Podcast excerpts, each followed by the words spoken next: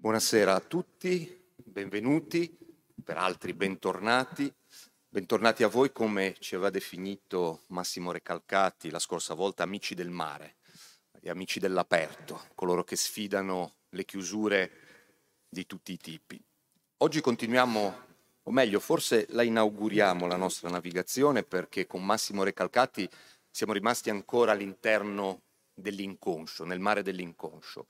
Oggi cominciamo davvero a navigare fuori nel mare vero e proprio, in un mare qui con una dimensione omerica, perché il titolo è appunto Oinos Pontos, navigare l'ebbrezza, con una formula tratta proprio da Omero sul mare color del vino. E eh, lo faremo declinando il mare in termini di linguaggio come uno spazio da abitare, ma come uno spazio da abitare di tipo linguistico. Lo faremo con due amici e due filosofi di cui ho straordinaria stima perché eh, hanno avuto la capacità di inventarsi qualcosa che non c'era. E in filosofia non è una cosa usuale. Eh, in filosofia si è molto bravi a ruminare il proprio passato, a occupare gli spazi già occupati, a stare lì dove la filosofia si trova. Ma portare la filosofia là dove non si trova è un compito non semplice soprattutto quando portare la filosofia significa portarla in spazi che fino a poco prima sembravano l'antitesi stessa del pensiero. Andrea Colamedici e Maura Gancitano, conosciuti come Tlon, il nome della scuola filosofica, della casa editrice che loro hanno creato, hanno saputo fare questo lo hanno fatto già da diversi anni, ma dal vasto pubblico poi sono stati scoperti soprattutto nei due anni della pandemia, dove sono riusciti a mostrare come una filosofia che entra ad esempio nello spazio dei social media e riesce a difendere il proprio linguaggio, la propria capacità di creare pensiero, eh, è una risorsa vitale in, due, in, questi due anni loro sono stati per la filosofia, per noi, una risorsa vitale. Ci chiamavano, mettevano insieme filosofi da tutto il mondo, facciamo questo, facciamo quest'altro. E noi eravamo chiusi nelle nostre case, nelle nostre stanze, eccetera. Loro sono stati un fuori, un mare nel momento della pandemia. Quindi io sono contento oggi di averli qui dal vivo di nuovo. Abbiamo ancora in sospeso una cosa, una filosofia dei corpi che per ora non è potuta andare in scena proprio qui dove dovrebbe andare per tutto quello che sapete, ma eh, non ci rinunciamo. Siamo come l'inconscio che non rinuncia a niente. Gli voglio lasciare la parola tramite una citazione, io non so se lo citeranno, ma visto che parlano di mare come linguaggio, mi è venuta in mente una formula bellissima di Michelet, che scrisse appunto Il mare, dove il mare è definito proprio un linguaggio, il mare parla. Dice Michelet, il mare è una voce, parla ai pianeti lontani, risponde al suo movimento nella lingua greve e solenne. Che cosa dice? Dice la vita, dice la metamorfosi eterna, dice l'esistenza fluida, fa vergognare le ambizioni pietrificate della vita terrestre. Lascio la parola a Andrea Colamedici, grazie. Grazie.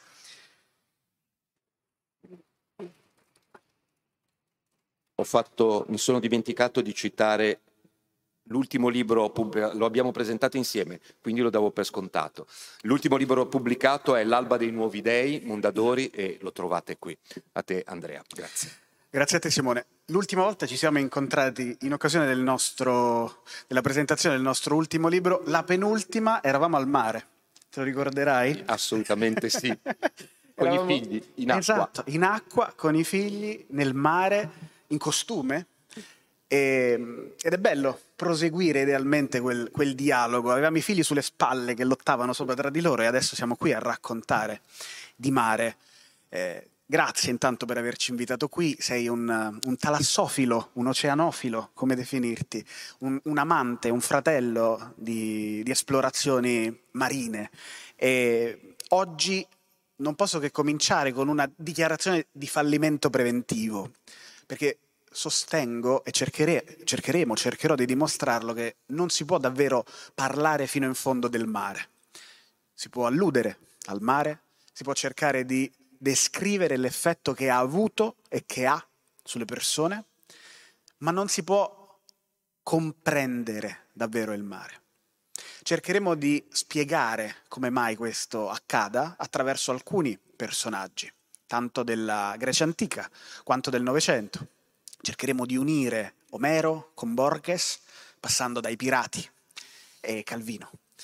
E cercheremo di farlo sempre con un po' di timore reverenziale, con tremore reverenziale nei confronti del mare.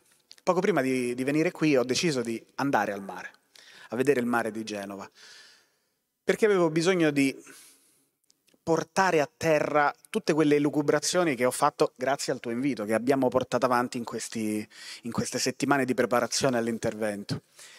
E mi sono accorto che per quanto io abbia cercato di studiare il mare, poi alla fine di fronte al contatto col mare, brum, tutto è caduto. E ripetevo quello che avevo cercato di, di strutturare, di pensare e che oggi vi racconterò, ma di fronte a quell'esperienza era tutto estremamente effimero. Eppure la fortuna è che proprio di questo effimero vi vorrei parlare oggi e vi vorremmo parlare oggi. Siamo, abbiamo due esperienze molto diverse perché ora Maura poi ve lo racconterà, lei è nata sul mare, io il mare lo andavo a cercare l'estate e ci sono cresciuto in una maniera differente. Il modo in cui ci si relaziona col mare, come vedremo, racconta un po' il modo con cui ci si relaziona con se stessi. Lo scorso incontro, per chi c'è stato, non Recalcati, è partito da, da questo snodo, da questa costa, e noi cercheremo di perderci insieme. E allora pensare di comprendere il mare significa non averlo mai conosciuto. Così come non si deve presumere di aver compreso il significato di un mito o di un sogno. Lo spiega molto bene Italo Calvino nella lezione americana dedicata alla leggerezza, quando scrive So che ogni interpretazione impoverisce il mito e lo soffoca. Coi miti non bisogna aver fretta, è meglio lasciarli depositare nella memoria, fermarsi a meditare su ogni dettaglio, ragionarci sopra senza uscire dal loro linguaggio di immagini. La lezione che possiamo trarre da un mito sta nella letteralità del racconto, non in ciò che vi aggiungiamo noi dal di fuori. E come si fa? Quindi la sfida iniziale è come si fa a parlare del mito restando nel mito? Come si fa a non depotenziare il messaggio letterario, trasformativo, il rimasuglio sacrificale, direbbe Calasso? Come si fa a non disinnescare il mito? Come si fa a non disinnescare il mare? Come si fa a non tenere in mano un pugno di sale quando si parla di mare? Allora racconteremo alcuni grandiosi fallimenti sul tema, a partire dalla balbuziente grandezza, sono parole sue, di Borges, di altri talassofili o talassologi, che hanno provato proprio a navigare questa ebbrezza.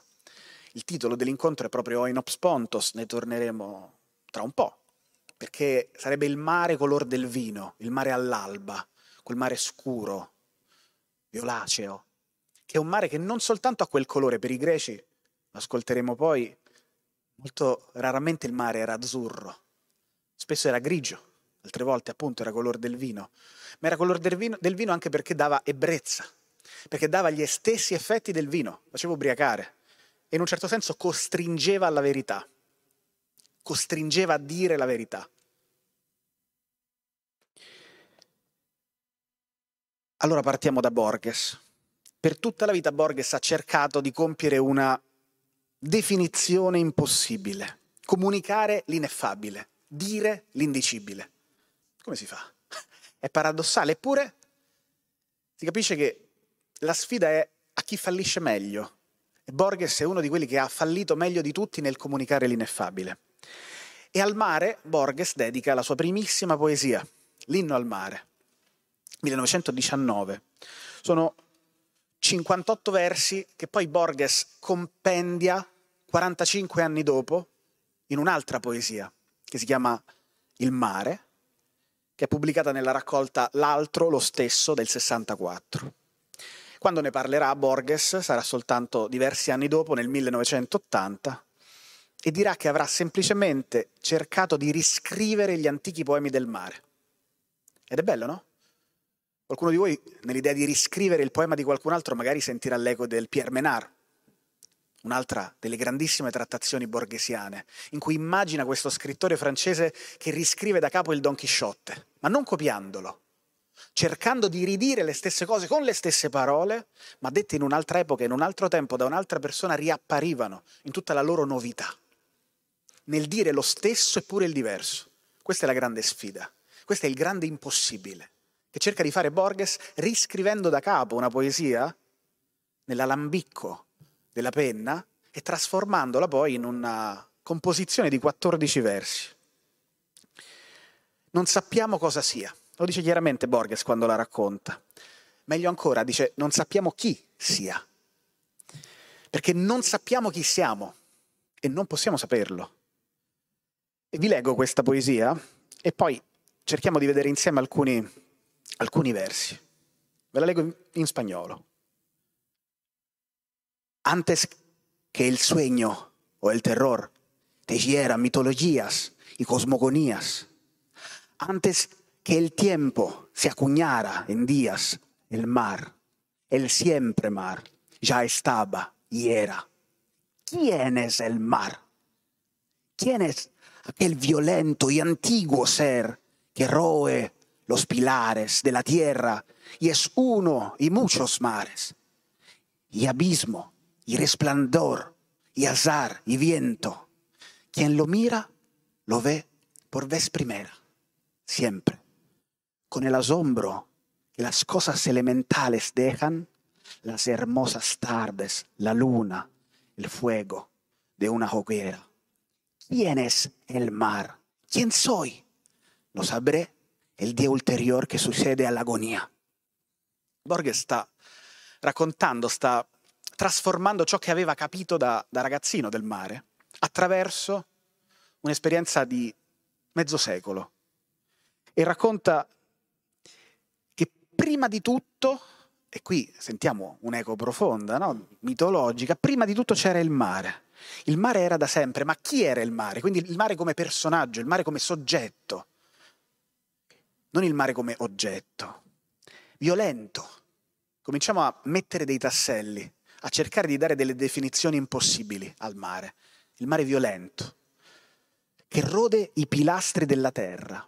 Oggi stavo al mare e una delle sensazioni che ho avuto è stata quella di essere, in quanto terrestre, risparmiato dal mare. È stata una sensazione molto forte, perché ha avuto a che fare con il dirmi,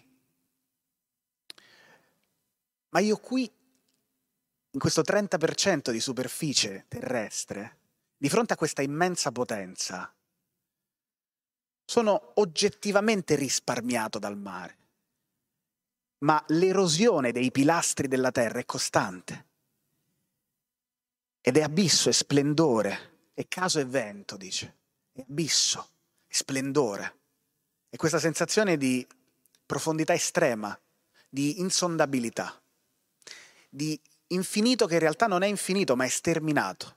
È l'impossibilità di riuscire a coglierne una conclusione, con lo stupore che le cose elementali lasciano. E anche questo è, è fortissimo perché poi Borges si chiede quando è che riuscirò a capire che cos'è il mare, chi è il mare? Quando morirò. Il giorno successivo all'agonia. E questa è la sensazione e si potrà comprendere il mare, o meglio conoscere il mare e ciò che il mare rappresenta soltanto da morti. E il mare ha un fratello, il, il Caino della Bele che è il mare, che è il deserto, o forse è il mare ad essere il Caino della Bele che è il deserto, non lo sappiamo. E Borges lo scrive molto chiaramente. Il mare è un deserto risplendente, un simbolo di cose che non sappiamo. Ed è un'immagine fortissima per quello che mi riguarda, perché sembrano lontanissimi tra loro, eppure la profondissima somiglianza è l'ordine disciplinato dell'indisciplina. Il fatto che deserto e mare si somiglino così profondamente, non tanto negli elementi della sabbia che uno potrebbe immaginare sotto il mare, ma nel fatto che il sempre nuovo e il sempre antico il sempre dato e il sempre rinnovato si sovrappongono incessantemente. In singladura, Borges scrive poi, El mar es una plenitud de pobreza, cioè una pienitudine di povertà.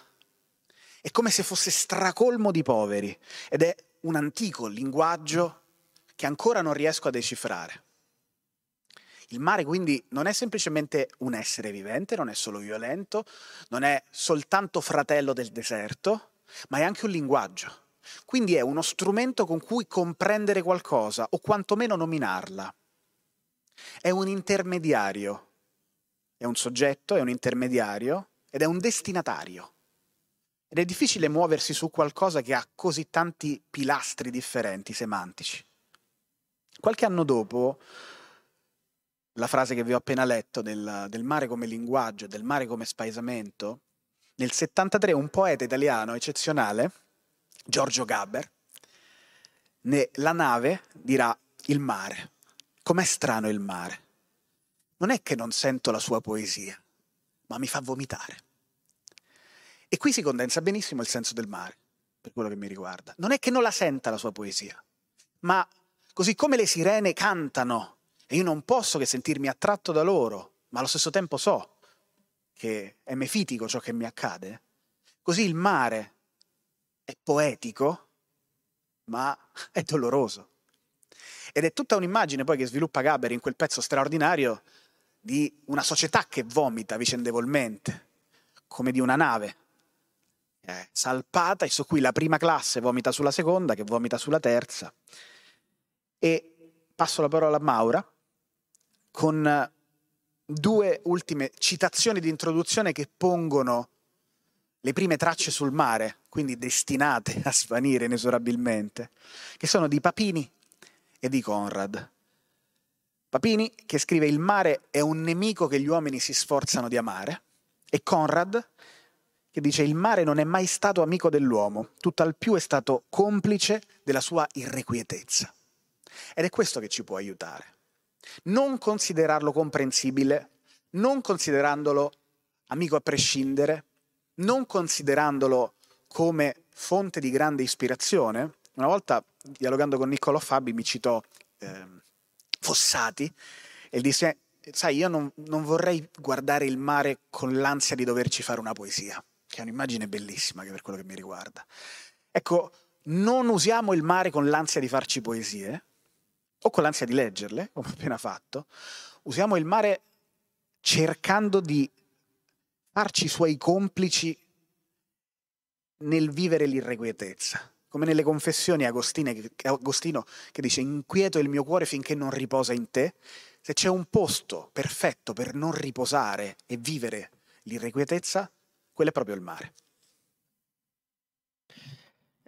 È, è, è, veramente difficile parlare del mare, nel senso che pensavo fosse più semplice, però effettivamente, come ha detto Andrea, essendoci nata davanti, e essendo stata, stato parte proprio del mio sguardo eh, fin, fin da neonata, è estremamente difficile parlarne perché vengono in mente soprattutto delle storie e queste storie hanno a che fare con spesso l'inesorabilità e l'imperscrutabilità, soprattutto in città come la vostra, che sono città originariamente di pescatori, quindi di persone che hanno sperimentato e sperimentano ancora oggi il rischio che il mare comporta.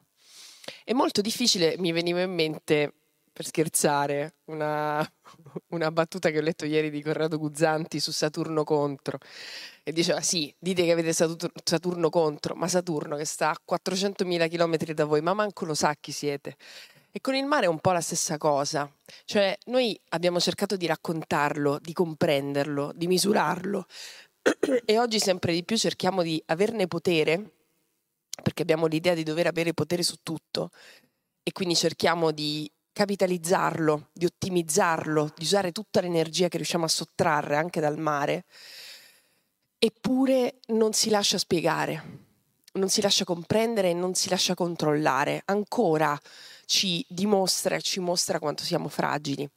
Io sono nata a Mazzara del Vallo e il primo settembre 2020 sono state sequestrate. È una cosa che probabilmente a voi capita di leggere sui giornali, ovviamente lì è dire, molto più sentita. Sono stati sequestrati dei pescherecci e questo avviene soprattutto nelle aree, nelle acque internazionali. Poi non si sa mai dove iniziano, dove finiscono e non c'è mai un accordo su quali siano queste acque internazionali. Questi pescatori sono stati, eh, sono stati arrestati il primo settembre 2020 e liberati il 20 dicembre, che è casualmente anche il giorno del mio compleanno, e, e quindi nel 2020, di fronte, di fronte a un fenomeno globale, a un'emergenza sanitaria, all'innovazione, a, alle ricerche scientifiche, ancora i pescatori si trovano di fronte a, all'imprevisto, al rischio e alla mancanza totale di sicurezza quando stanno in mare. Perché il mare è brutale, perché la vita in mare è una vita brutale. Eppure quelle storie di solito non vengono raccontate. Addirittura nella stessa città non vengono raccontate. Non so come succede a Genova, però a Mazzara del Vallo ci sono le famiglie dei pescatori e poi ci sono le famiglie che non fanno parte di quella classe dei pescatori che guardano i pescatori con disprezzo, perché hanno scelto una vita brutale che oggi non dà la ricchezza che dava un tempo, ma che un tempo dava ricchezza e che però vengono visti come i portatori di un rapporto con il mare che è troppo selvaggio perché siano considerati civilizzati. Noi abbiamo ormai da un secolo e mezzo, due secoli, quest'idea di dover essere civili, di dover essere decorosi, molto più recente di quanto pensiamo, soprattutto a livello di massa. E i pescatori sono incivili perché hanno un rapporto con un elemento naturale che è brutale. Hanno, sono in qualche modo degli eroi perché compiono delle imprese, laddove oggi i nostri lavori sono difficilmente eroici, fatti salvi, come dire, alcuni limitati, ma in generale cerchiamo sempre di più di lavorare in sicurezza. E quindi è un, è un elemento, quello del ruolo del pescatore, di disturbo e di inciviltà e che appunto dove sono nata io è considerato un elemento anche di, uh, di, fastidio se non fai parte di quella stessa classe, di quella stessa famiglia. Ancora si può essere sequestrati, rapiti, arrestati quando si va in mare o si può morire se ci sono delle condizioni atmosferiche spiacevoli, con, contrarie, come era successo per esempio a uno dei comandanti di una delle navi che era stata sequestrata nel 2020. Il fratello a 23 anni era morto durante una tempesta. Accade ancora, come è accaduto per millenni nella storia dell'umanità.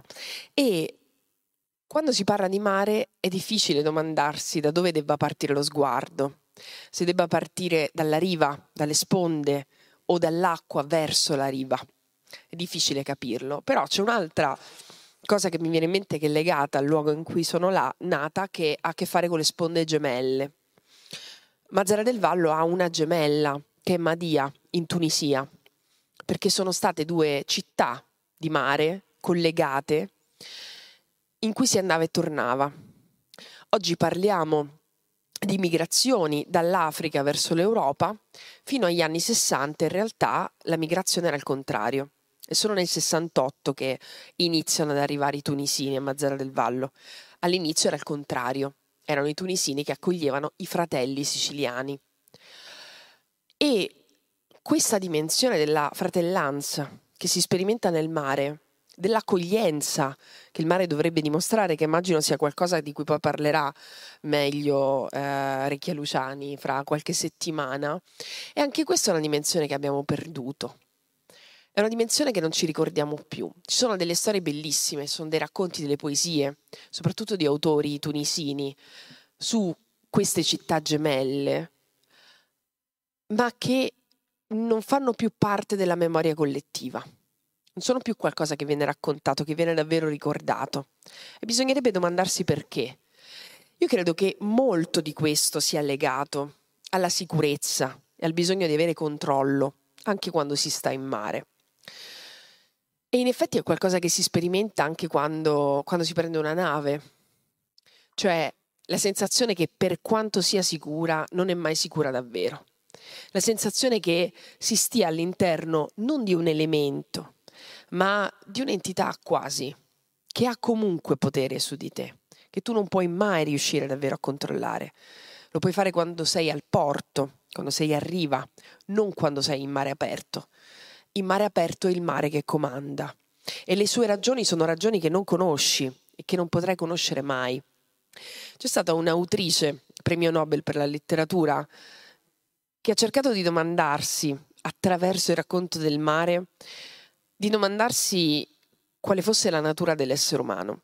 Questo romanzo di Doris Lessing si chiama Una comunità perduta, è un romanzo poco conosciuto, ma secondo me eh, molto bello, che oggi potrebbe anche dare fastidio, perché lei parte facendo finta, in realtà non credo che faccia finta, credo che davvero sia uscito qualche decennio fa un articolo di giornale secondo cui, c'è anche forse ancora una teoria in circolazione, secondo cui in realtà originariamente gli esseri umani erano solo donne che si autoriproducevano, finché a un certo punto iniziarono a nacquere degli uomini. Doris Lessing parte da qui e racconta di queste donne che stavano a riva, che vivevano costantemente a contatto con il mare e in qualche modo porta all'estremo quello che tanta psicologia ha chiamato il principio femminile, tanta spiritualità anche, cioè l'idea di accoglienza e ricezione, passività totale.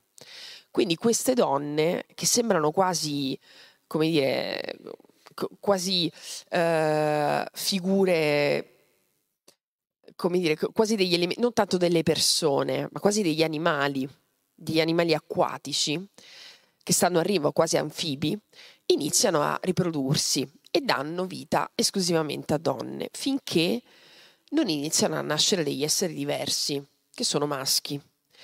E dato che sono diversi, loro inizialmente li, li dire, compiono delle mutilazioni, li uccidono, finché qualcuno si salva. Qualcuno viene portato da un'aquila su un monte e riesce a salvarsi miracolosamente. Cos'è che racconta Doris Lessing? È per questo che disturba, perché oggi ovviamente mettiamo in dubbio tutto quello che è legato a um, alle idee di principio femminile o maschile che è collegato al nostro genere, quindi se siamo donne dobbiamo essere passive, se siamo uomini dobbiamo essere attivi. Ma quello che lei cerca di domandarsi è da dove nascano due spinte diverse della natura umana. Una che è collegata alla stasi, è un rapporto con il mare che è un rapporto di simbiosi, per cui è un rapporto di contemplazione.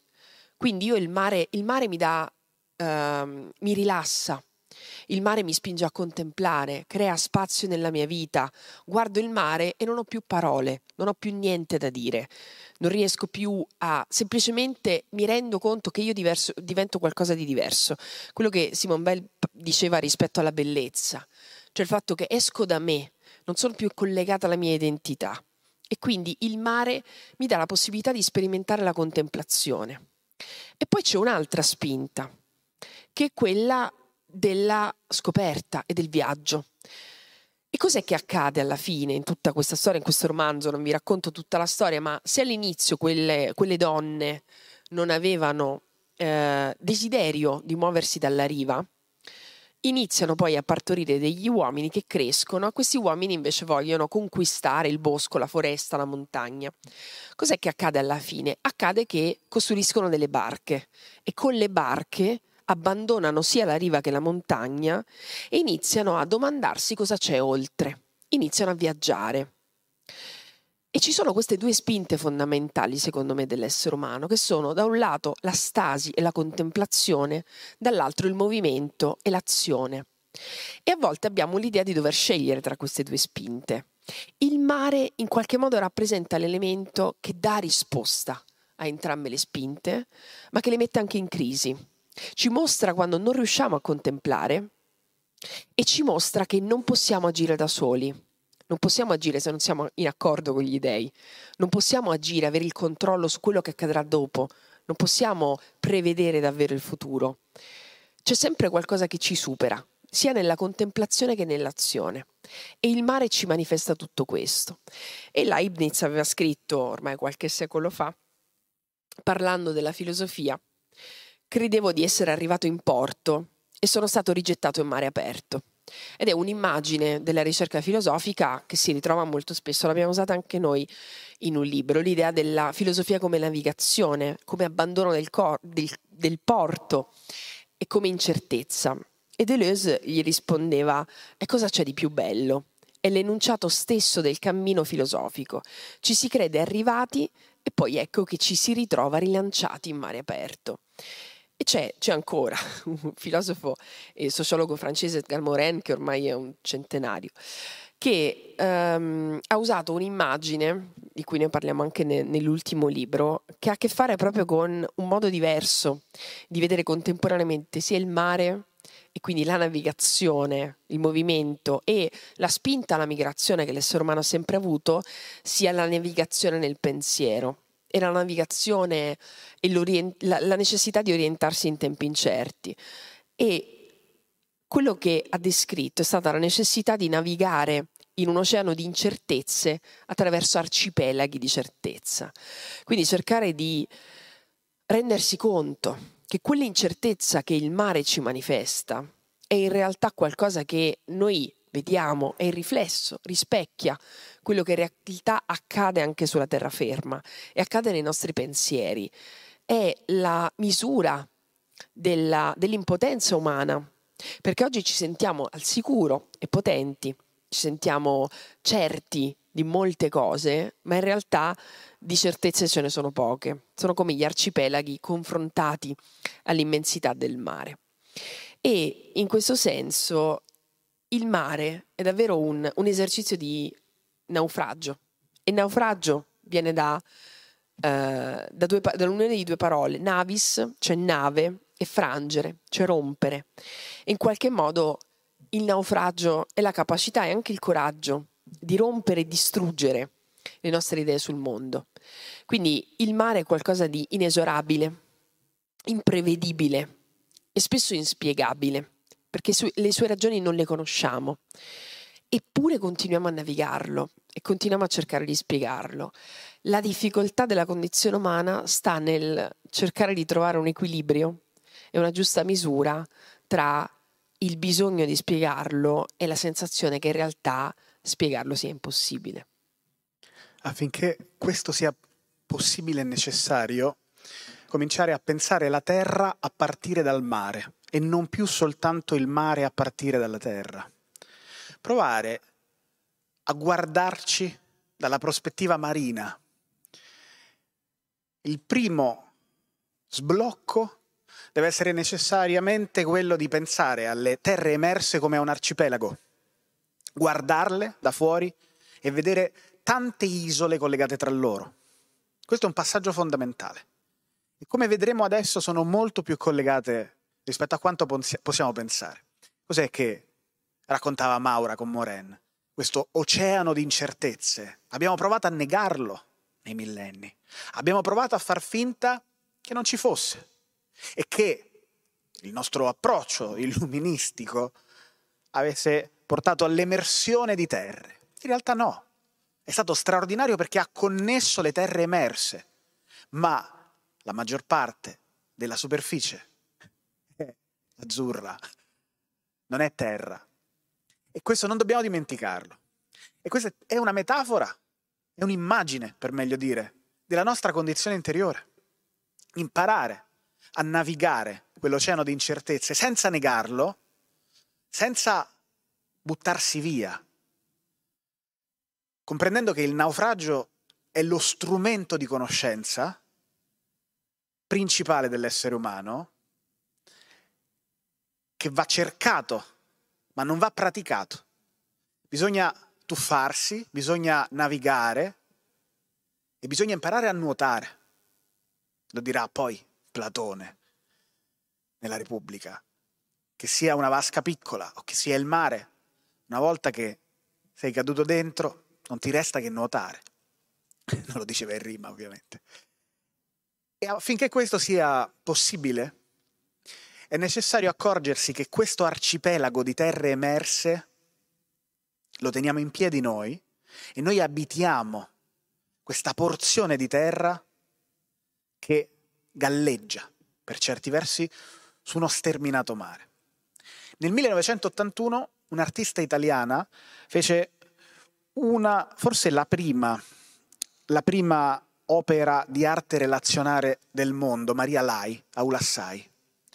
Prese un filo di, di stoffa celeste e collegò tutto il paese, le porte, le case, 27 chilometri di filo. Unirono insieme un paese, in maniere diverse.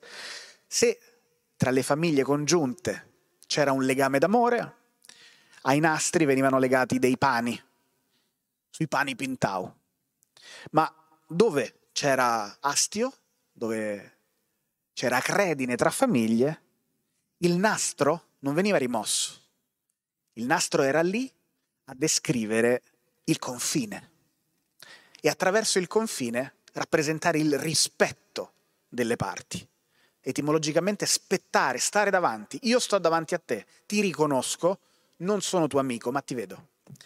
Il mare non prevede confini. Il fatto che non ci siano confini non prevede nomos. Senza nomos non c'è legge, senza legge non c'è Stato. Lo vedremo.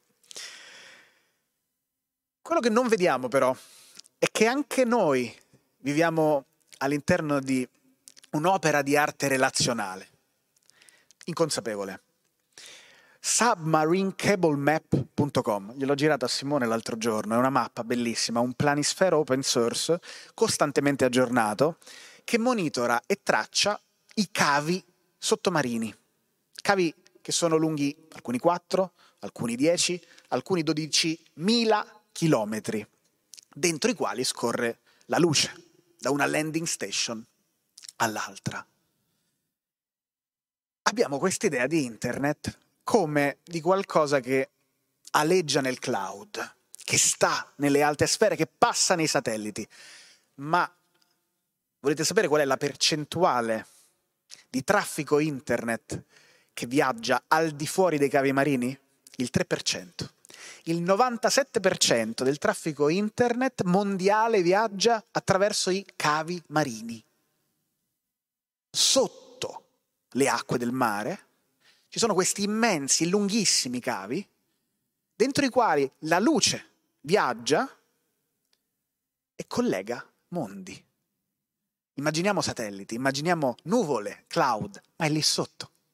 Le isole dell'arcipelago sono connesse non solo idealmente, ma dai cavi. Andatevela a vedere questa mappa, è impressionante. Mazzara del Vallo è una delle città che riceve il maggior numero dei cavi. Ci passa anche il gas, ma sul gas lo scopriremo nelle prossime settimane. E, ehm, il maresciallo dell'aeronautica, Sir Stuart Peach, ha detto c'è un nuovo rischio per il nostro modo di vivere, che è la vulnerabilità dei cavi che attraversano i nostri fondali marini è bellissimo da pensare. Perché forse non lo sapete, ma nel 2013 tre uomini sono stati arrestati per aver tranciato un cavo che collega le porzioni di territorio che vanno dalla Francia a Singapore, alcuni paesi in quest'area, e in Egitto il 60% del traffico internet ha avuto problemi a causa di un cavo tranciato. Queste persone sono state arrestate.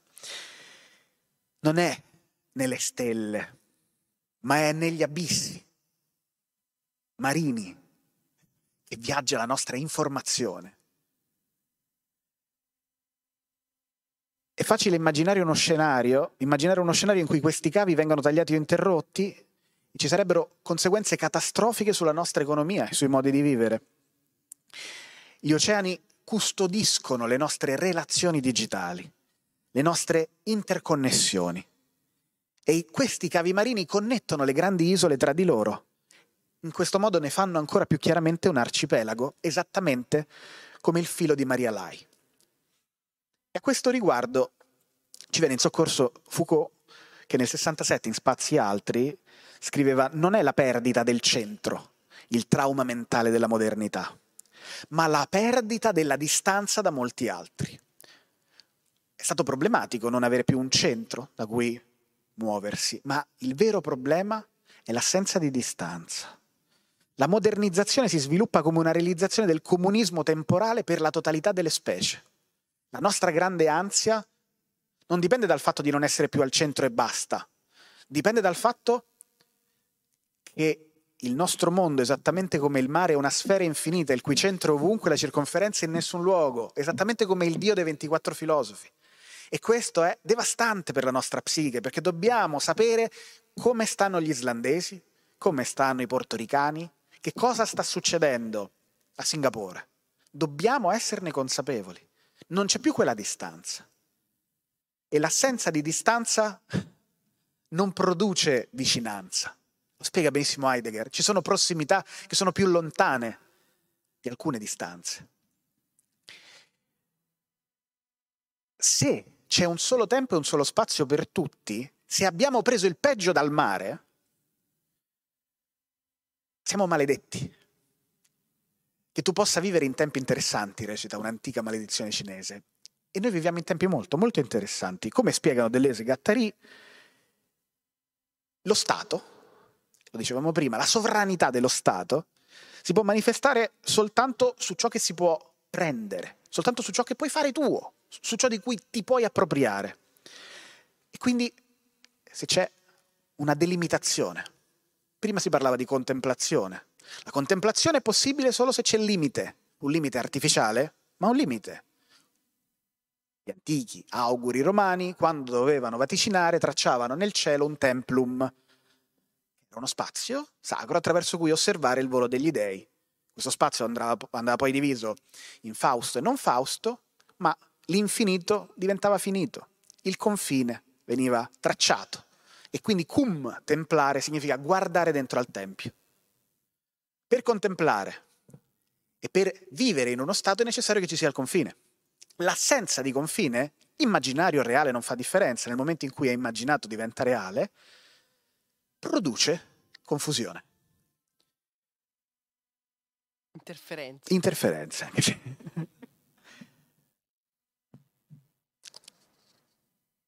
e di conseguenza cos'è che accade? Accade che il concetto stesso di nemico si trasforma. Schmidt, lo citavate l'altro incontro, lo spiega molto chiaramente. Nel momento in cui io non ho più, sono besdomni, come il poeta del Maestro e Margherita, sono senza casa e non ho più un territorio da difendere, non sto più lottando per il mio territorio, ma sto lottando nel mare, quindi nello sconfinamento, io non so più distinguere qualcosa che sia altro dal nemico. Il nemico diventa confusionario, il nemico diventa imprendibile e tutto mi diventa nemico. Io non so quando l'altro smette di essermi nemico, perché lo scopo diventa la saturazione delle cose, diventa l'anelito verso il nulla, la nullificazione.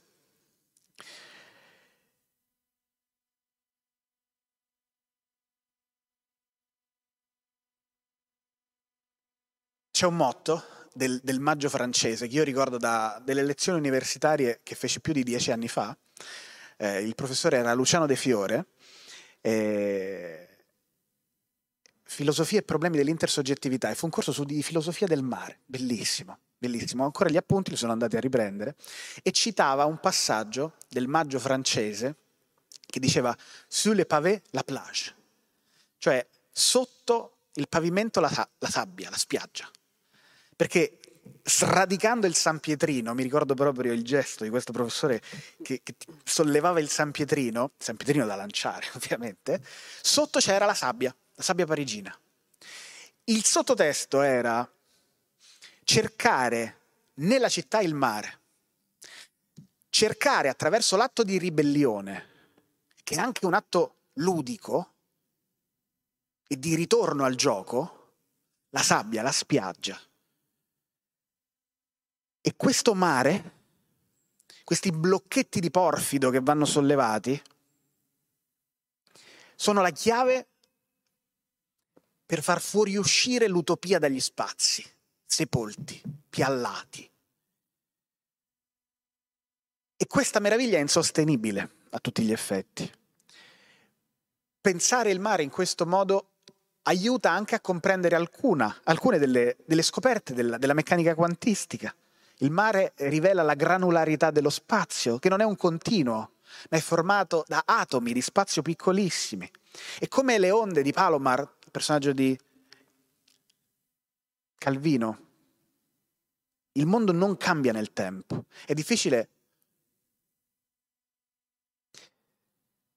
capirlo, capire che le cose cambiano soltanto in relazione l'una con l'altra, che il tempo non ci sia che ci siano soltanto processi elementari in cui quanti di spazio e di materia interagiscono tra loro in continuazione, che esistono particelle di materia che, che vibrano e fluttuano e passano costantemente tra l'esistenza e la non esistenza, tra lo sbattere e il ritrarsi del mare sugli scogli.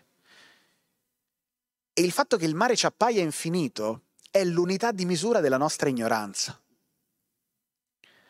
Ci appare infinito proprio perché noi abbiamo l'urgenza di denominare ciò che non riusciamo a conoscere, ciò che supera il nostro grado di comprensione con il concetto di infinito, quando è semplicemente sterminato rispetto alla nostra prospettiva. Parafrasando Teilhard de Chardin, non siamo esseri terrestri che compiono un'esperienza marina, siamo esseri marini che compiono un'esperienza terrestre.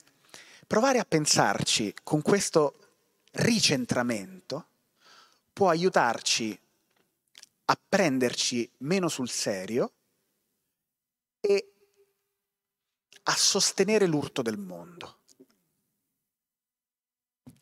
E questo ha molto a che fare proprio con il nostro sguardo, con il modo in cui ci guardiamo tra esseri umani, con il modo in cui guardiamo le idee, cioè il modo in cui facciamo astrazione, facciamo riflessione, ma anche con il modo con cui guardiamo le onde. E appunto Andrea citava il signor Palomar, Palomar che è un personaggio di Italo Calvino che cerca, che è determinato a cogliere, guardando il mare, un'onda singola. E il modo in cui lui guarda, in tempi insospettabili, è molto simile alla nostra ansia di cercare quella porzione che ci serve per sapere le cose. Ha molto a che fare proprio con l'economia della conoscenza, ha a che fare con la fretta che oggi abbiamo di conoscere solo quella piccola porzione che ci serve. E in questi giorni a tutte le persone che, hanno, che, che, si occupano di cultura viene chiesto di, di, di spiegare cosa sta succedendo tra Russia e Ucraina. E quello che si cercano sono delle informazioni veloci, immediate, una mappa, un'infografica per spiegare una storia lunghissima e complessa, su cui neppure tutti i, i politologi esperti di quell'area del mondo sono d'accordo. E c'è stata una nostra amica che ieri ha pubblicato un reel su Instagram. Avete presente quelle, quei video in cui la gente balla per 30 secondi, un minuto? In cui inizialmente lei diceva di voler spiegare questa cosa mentre faceva i balletti. E poi a un certo punto, in realtà era una presa in giro. Era per dire a chi aveva passato 15-20 secondi a guardare lei aspettandosi una risposta di un minuto su una crisi importante quello che lei in realtà stava dicendo è che era impossibile e che noi però lo desideriamo. Diciamo che vogliamo la contemplazione, ma poi in realtà desideriamo quella piccola porzione, facile, veloce, il bignami di qualsiasi cosa, ma ancor meno del bignami, che penso tra l'altro che non si usi neppure più, perché forse viene percepito già come qualcosa di troppo complesso. Ed è sconfortante è effettivamente sconfortante perché non credo che qualcuno si salvi, neppure chi eh, ha, è affetto da bibliofilia e in realtà in tutte le aree della, de, del sapere umano eh, può dire di non avere quella spinta, quella ricerca dell'informazione immediata. E questo è un frutto sociale, dipende dal modo in cui è costruita la nostra società, dalla fretta che noi abbiamo, dall'idea di poter porzionare delle cose che sono frutto di un'esperienza totale, che hanno bisogno invece di profondità. E quindi il mare ci ricorda anche questo, la necessità dell'approfondimento, della profondità, laddove invece noi vogliamo solo andare a prendere l'onda singola, ma che impossibile. Cos'è che scrive Calvino? Il mare è appena increspato e piccole onde battono sulla riva sabbiosa. Il signor Palomar è in piedi sulla riva e guarda un'onda. Non che egli sia assorto nella contemplazione delle onde, non è assorto, perché sa bene quello che fa. Vuole guardare un'onda e la guarda. Non sta contemplando, perché la contemplazio- per la contemplazione ci vuole un temperamento adatto, uno stato d'animo adatto e un concorso di circostanze esterne adatto. E per quanto il signor Palomar non abbia nulla contro la contemplazione in linea di principio, Tuttavia nessuna di quelle tre condizioni si verifica per lui.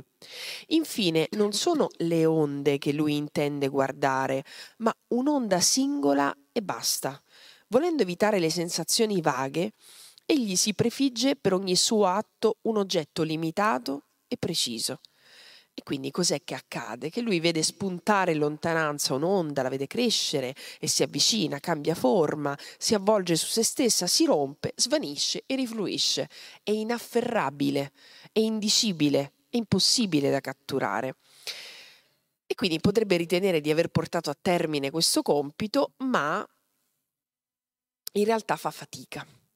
Insomma, non si può osservare un'onda senza tener conto degli aspetti complessi che concorrono a formarla e di quelli altrettanto complessi a cui essa dà luogo. E questi aspetti variano continuamente, per cui un'onda è sempre diversa da un'altra onda, ma è anche vero che ogni onda è uguale a un'altra onda, anche se non immediatamente contigua o successiva. Insomma, ci sono delle forme, delle sequenze che si ripetono, sia pur distribuite irregolarmente nello spazio e nel tempo.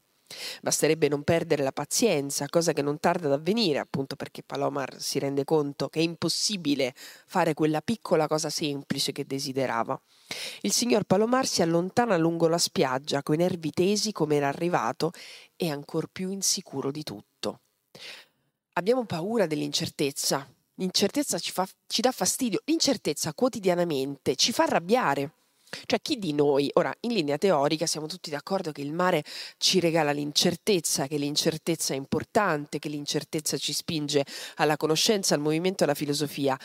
Nella vita quotidiana qualunque incertezza sempre di più ci fa arrabbiare, perché questa è la società del, che, ci, che ci stimola a voler avere il controllo su tutto.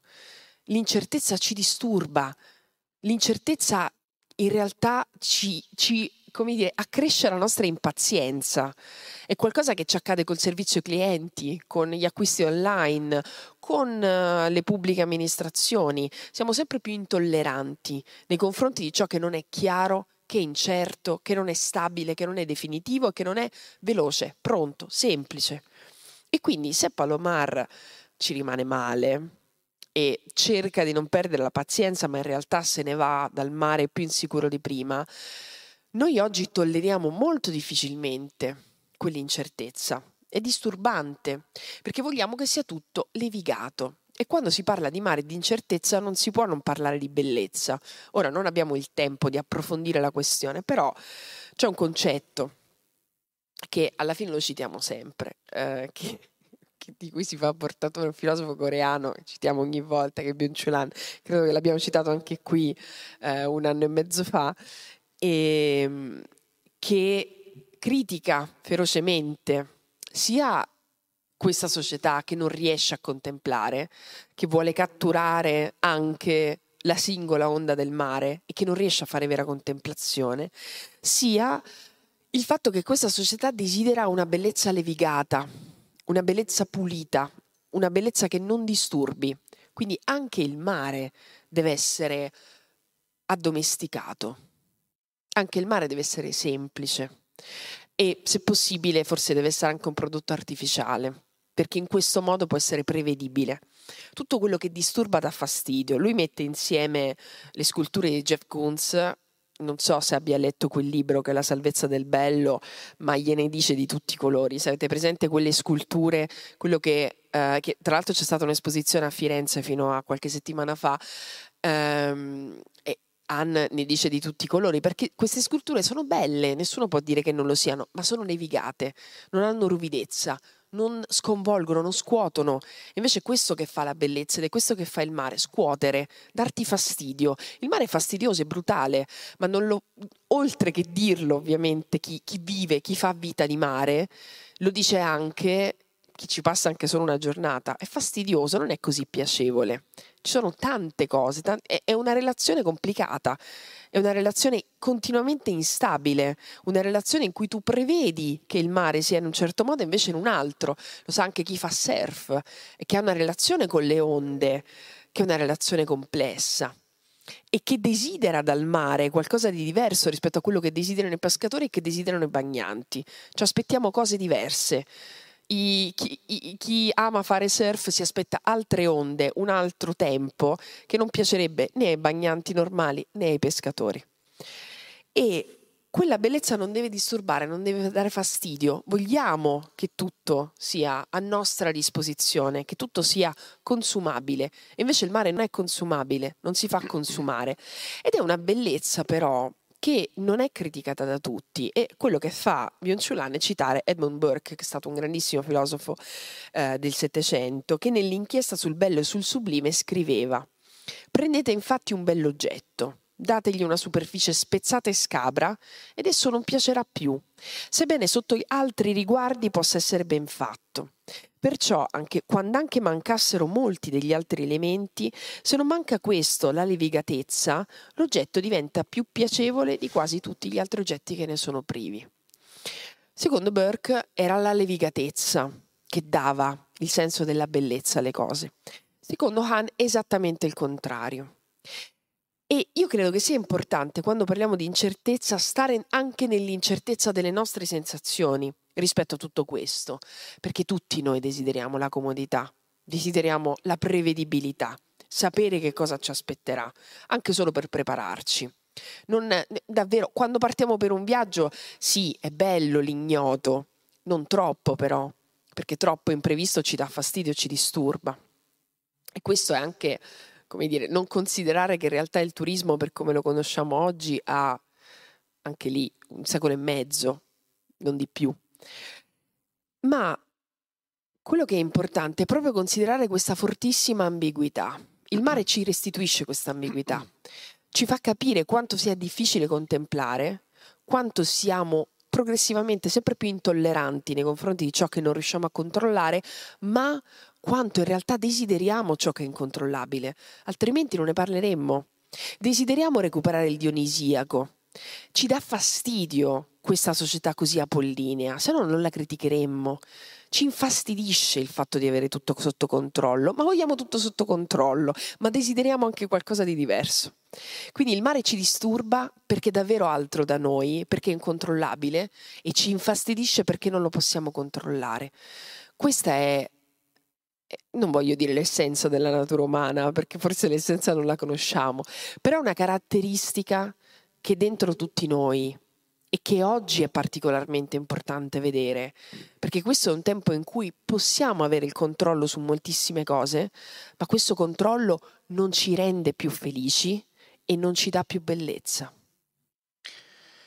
Il mare non è levigato, nemmeno quando è calmo.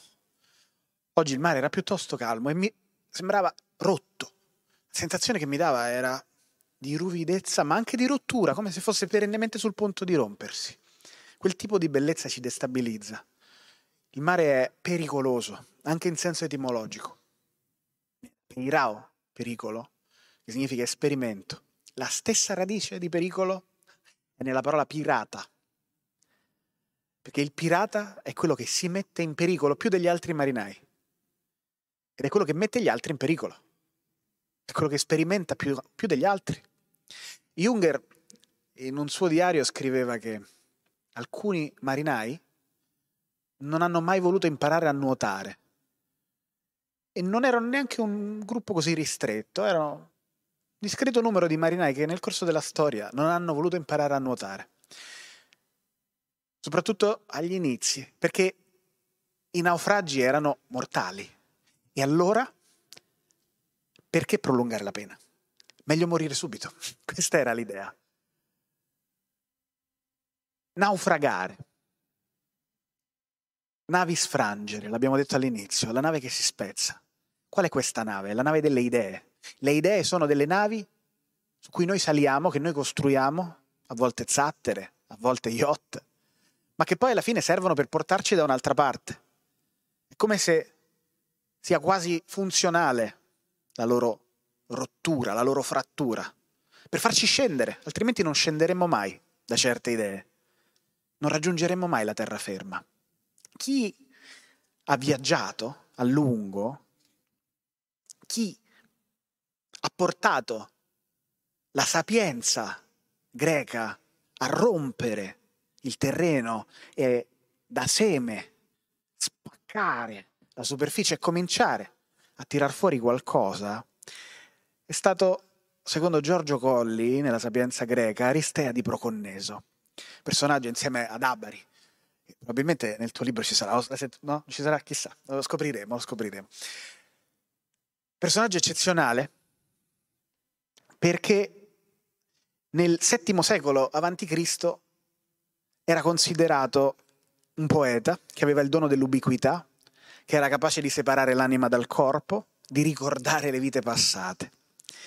Secondo Erodoto era stato posseduto da Apollo, che poi si era trasformato in corvo e lo avrebbe poi seguito nelle regioni del nord, verso i mari del nord. E in questo poema Arimaspea, si raccontano i viaggi di Aristea verso le regioni nordiche. Longino ci ha consegnato un frammento sul sublime, lo pseudo Longino, Longino a seconda, che dice così: Nel nostro cuore suscita meraviglia anche questo: degli uomini abitano sull'acqua, lontano dalla terra, nei flutti marini sono individui infelici perché hanno un lavoro penoso, hanno gli occhi nelle stelle e l'anima nel mare. L'hai citato? Eh, lo sapevo. Eh. E da qui, da queste zone estreme, da queste lontananze, difficilissime da identificare, nasce anche Apollo. Un Apollo molto più dionisiaco rispetto a quello che pensiamo oggi. È un Apollo quindi molto più marino. Era un Apollo che aveva dentro di sé il fuoco, l'acqua, contemporaneamente, un Apollo eracliteo, verrebbe da dire. E con Aristea, scrive Colli, nasce la figura del sapiente greco, che non era più appunto un semidio, ma era un umano. Scrive Colli, è l'invasamento che lo rende capace di compiere mar- miracoli. Ecco dunque la follia di Apollo che si vede all'opera. L'estasi apollinea è un uscire fuori di sé, un ekfron in questo senso. L'anima abbandona il corpo e rimasta libera va all'esterno. Ed è qui che comincia la storia della filosofia. La nascita della filosofia comincia dai mari del nord, da cui emerge il sapiente greco. E il mare porta vita, nascita, ma porta anche morte. Porta morte per eh, chi vi è sopra, porta morte per le merci. Si calcola che un terzo delle merci hanno viaggiato per mare sia andato perduto o si è inabissato e è andato a finire su un'altra costa ancora. È un'immagine pazzesca, un numero incredibile, che soltanto due terzi della merce che ha viaggiato nel corso della storia abbia raggiunto l'altra riva, l'altra costa. E poi c'è un altro versante. Non solo ciò che il mare ferma è problematico, ma anche ciò che il mare porta. Lo racconta Platone nelle leggi quando mette in guardia dal creare un insediamento troppo vicino alla costa. Perché dice, il fatto che il mare sia vicino a una regione è cosa piacevole ogni giorno, ma in realtà si tratta di una salata e amara vicinanza. Infatti, riempiendo lo stato di traffici o di affari dovuti al commercio, fa nascere negli animi modi di vita incostanti e infingardi e rende lo stesso stato infido e nemico di se stesso e allo stesso modo nei confronti degli altri uomini proliferazione del commercio problematica, l'intensificazione degli scambi commerciali, l'aumento di relazioni, il fatto che se tu non produci tante cose le devi andare a chiedere agli altri, bene o male, non è un così grande problema. Ma se tu ne produci tante, questo è il paradosso platonico, in cambio puoi avere solo soldi.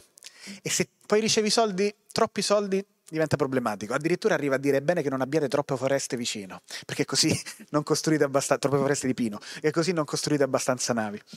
E, ehm, e queste acque sono pericolose anche per i mondi che mettono in connessione tra loro.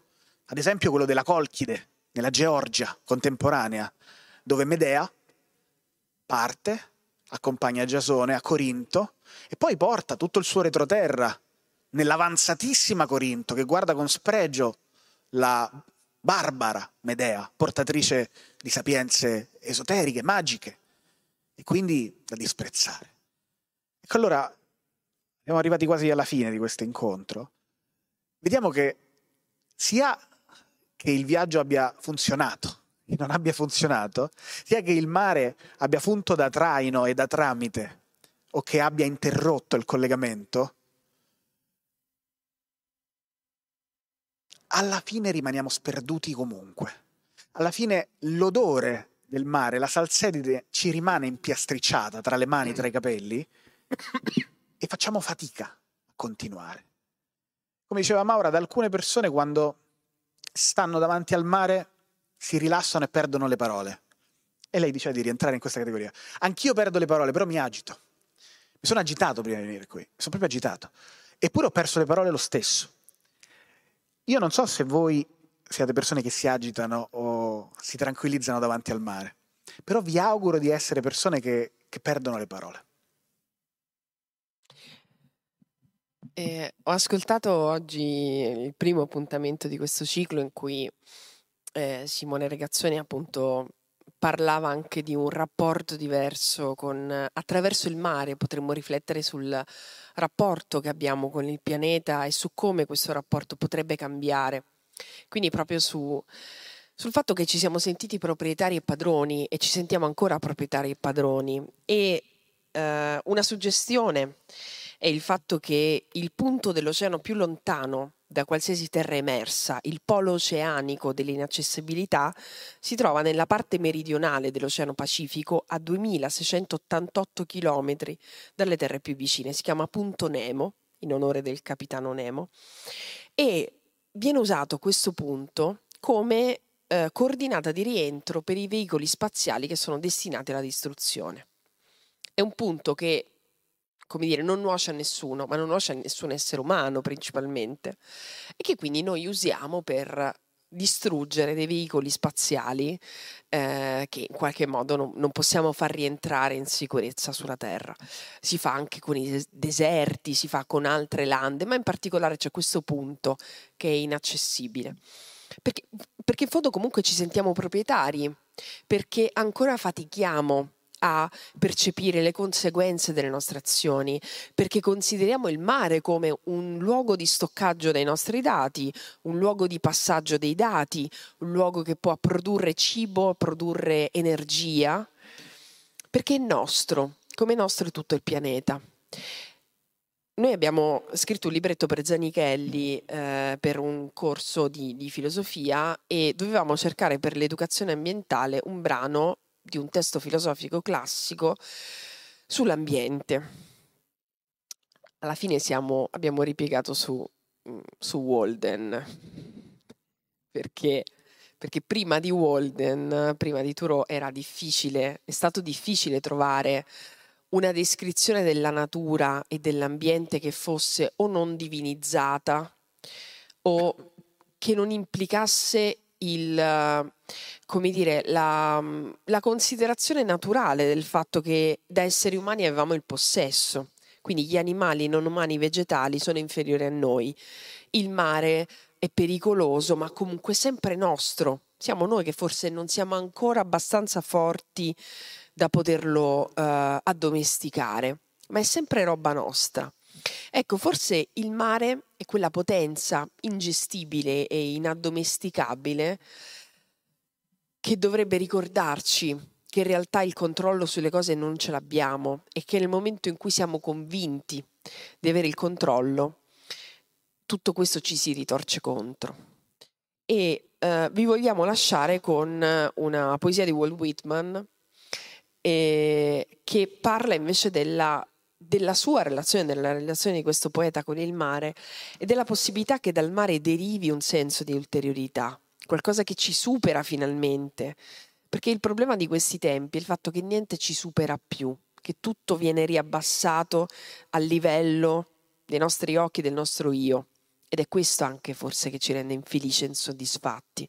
Il fatto che non c'è qualcosa che sia davvero sublime, se noi, se il nostro sguardo non si apre al sublime.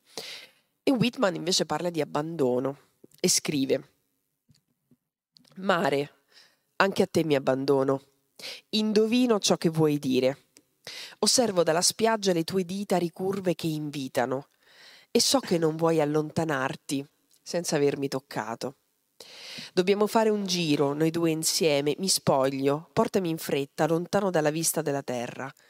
Fammi da molle cuscino, cullami in un'ondosa sonnolenza, spruzzami di pioggia amorosa, saprò ripagarti.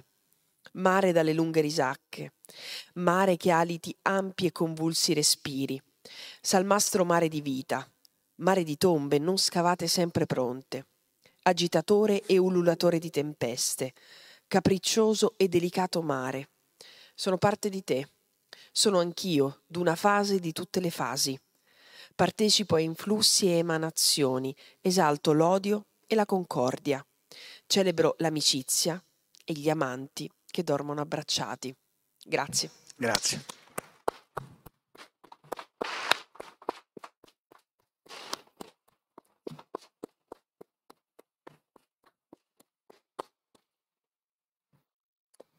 Grazie, grazie davvero Andrea, Maura. Eh, come sapete non possiamo fare domande per questione Covid dal pubblico. Eh, faccio alcune considerazioni piuttosto che eh, domande. Eh, la prima, che è una considerazione ringraziamento, parte da, da, un punto. Uno dei rischi di un ciclo di questo tipo, filosofia del mare, era quello di cadere immediatamente in una retorica del mare come bellezza, come bellezza che ci arricchisce, che ci compenetra, ci completa, o altra cosa come grande spazio di libertà in cui noi ritroviamo noi stessi al di là degli angusti limiti eh, della terra.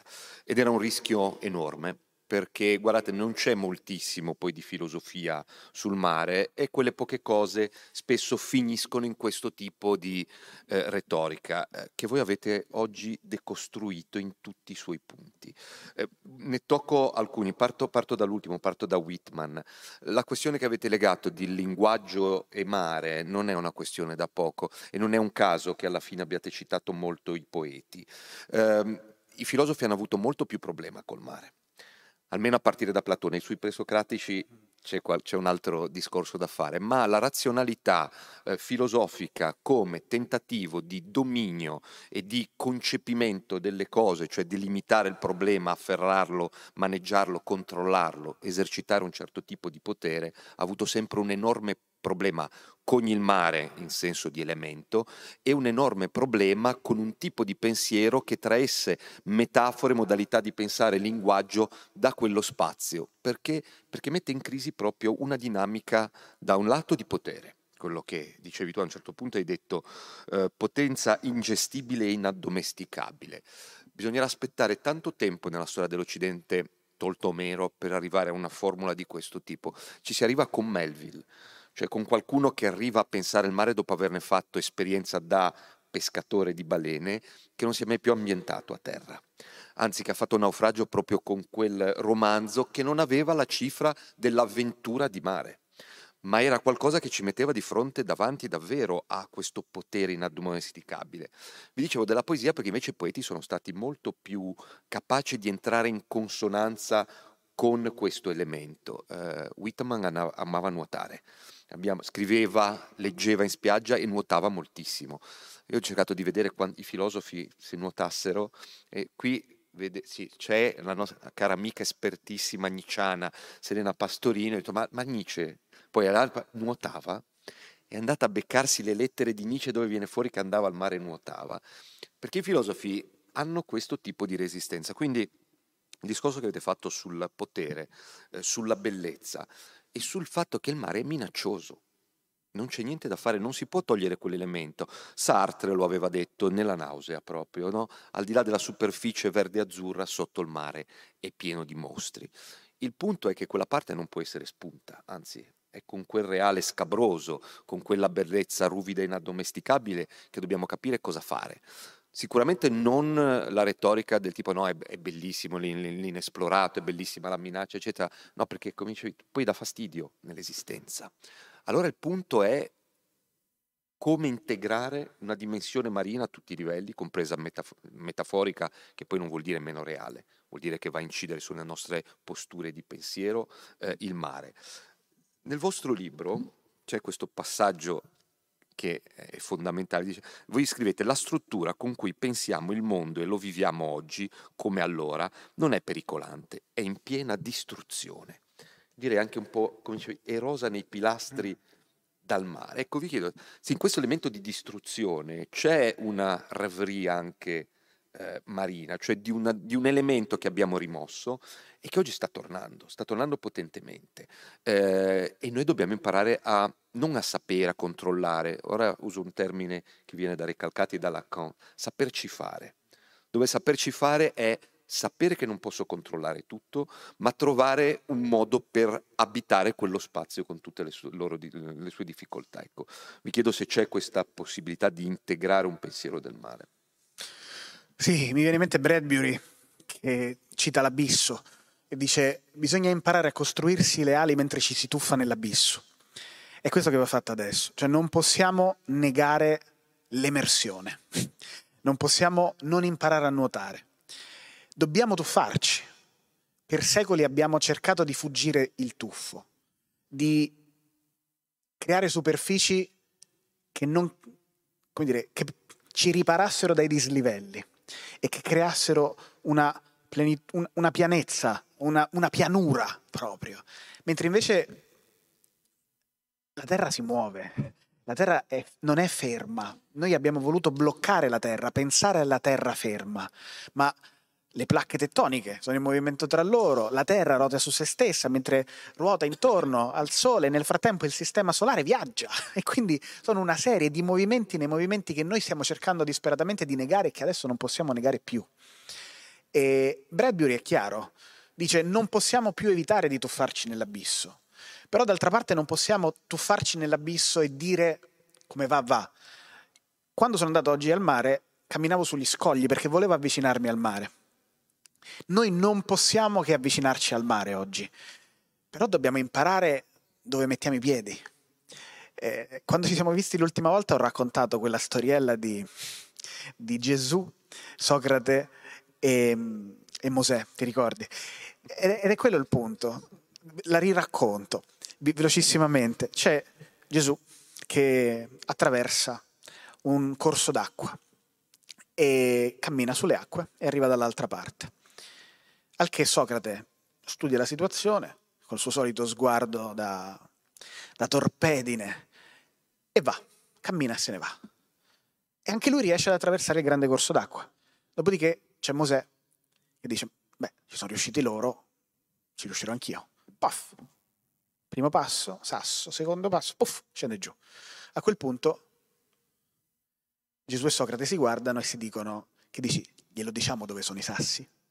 E questa è l'immagine cruciale. Io credo che oggi bisogna avere il coraggio di attraversare il fiume, ma non dimenticarsi che ci sono dei sassi che vanno studiati e di conseguenza avere la forza di slanciarsi verso l'altra riva contemporaneamente senza smettere mai di cercare le, i posti dei sassi. È come se noi avessimo. È presente la teoria della linea, no? nella, nella, Repubblica, che anticipa il metodo della caverna? Doxa ed episteme, eh, eicasia, pistis, dianoia, noesis. Noi siamo rimasti in quella fascia lì, adesso ci dobbiamo spostare. Dianoia è da costa a mare.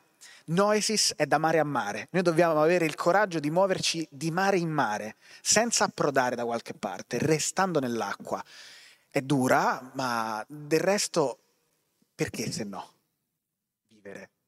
Vivere non necessita. Eh, mi veniva in mente una cosa eh, sul, sul, legame poi tra, che non so, forse verrà, cioè immagino che sia molto a cuore a Simone, non so se c'è nel libro, non so se, se poi ci sarà negli altri incontri, ma quello tra il mare e il corpo. E mi veniva in mente che poi alla fine, mi veniva in mente Marcel Mauss, che è stato un uh, antropologo francese che negli anni 30 iniziò a parlare delle tecniche del corpo. Cioè noi viviamo una programmazione in qualunque cosa, il modo in cui noi camminiamo, in cui in cui ci muoviamo, in cui teniamo la borsa, eh, non è casuale, è frutto della cultura in cui siamo immersi. Le tecniche del corpo sono delle tecniche che hanno a che fare col primo strumento che abbiamo a disposizione, che è il nostro corpo. E in, nella conferenza in cui parlò delle tecniche del corpo per la prima volta, eh, lui fece proprio l'esempio del nuoto dicendo che dicendo il modo in cui oggi nuotano i bambini è diverso dal modo in cui nuotavano quelli della mia generazione. È cambiato, così come oggi col cinema, erano appunto gli anni 30, eh, i francesi stanno cambiando il modo di camminare, iniziano a camminare come gli statunitensi. Quindi questo cambiamento, questo vedere dove sono i sassi, non è mai un'azione individuale, anche se noi abbiamo la presunzione di farlo e se la filosofia ha sempre avuto la presunzione che si potesse fare da soli, è sempre una tecnica collettiva, è sempre un insieme di movimenti che in qualche modo fanno, creano una nuova tecnica del corpo. Quindi quando si parla di mare, di stare in mare, di nuoto, quando il, nu- il nuoto può essere anche una, un'azione conoscitiva, quindi un movimento uh, di scoperta del conoscere, si parla sempre di una tecnica che mettiamo a punto, un paradigma che creiamo, che è quindi qualcosa che non possiamo fare da soli, è qualcosa sempre che facciamo insieme, che a volte richiede tempo, ma è importante secondo me perché il corpo ha a che fare sia col mare che col pensiero.